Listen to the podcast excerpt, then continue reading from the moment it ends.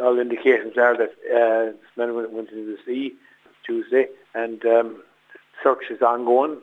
And I want to pay tribute to the local, the Garda Síochána, Grainne Uaile, and all the other agency and, and civil defence who were out uh, searching the coastline and searching uh, the sea um, over the last couple of days, and, and, and I understand, and our big search is going to take place this evening. So it's sad, it, it, it, there's a cloud over our, our village.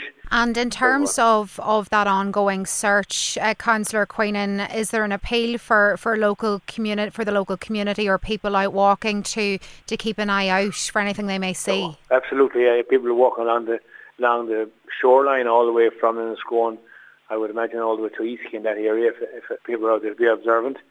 And um, I also want to thank local volunteers who are helping to organise uh, food for all the volunteers. And there's, there's a great community response here. And um, I thank everybody for their help in this difficult time for the family.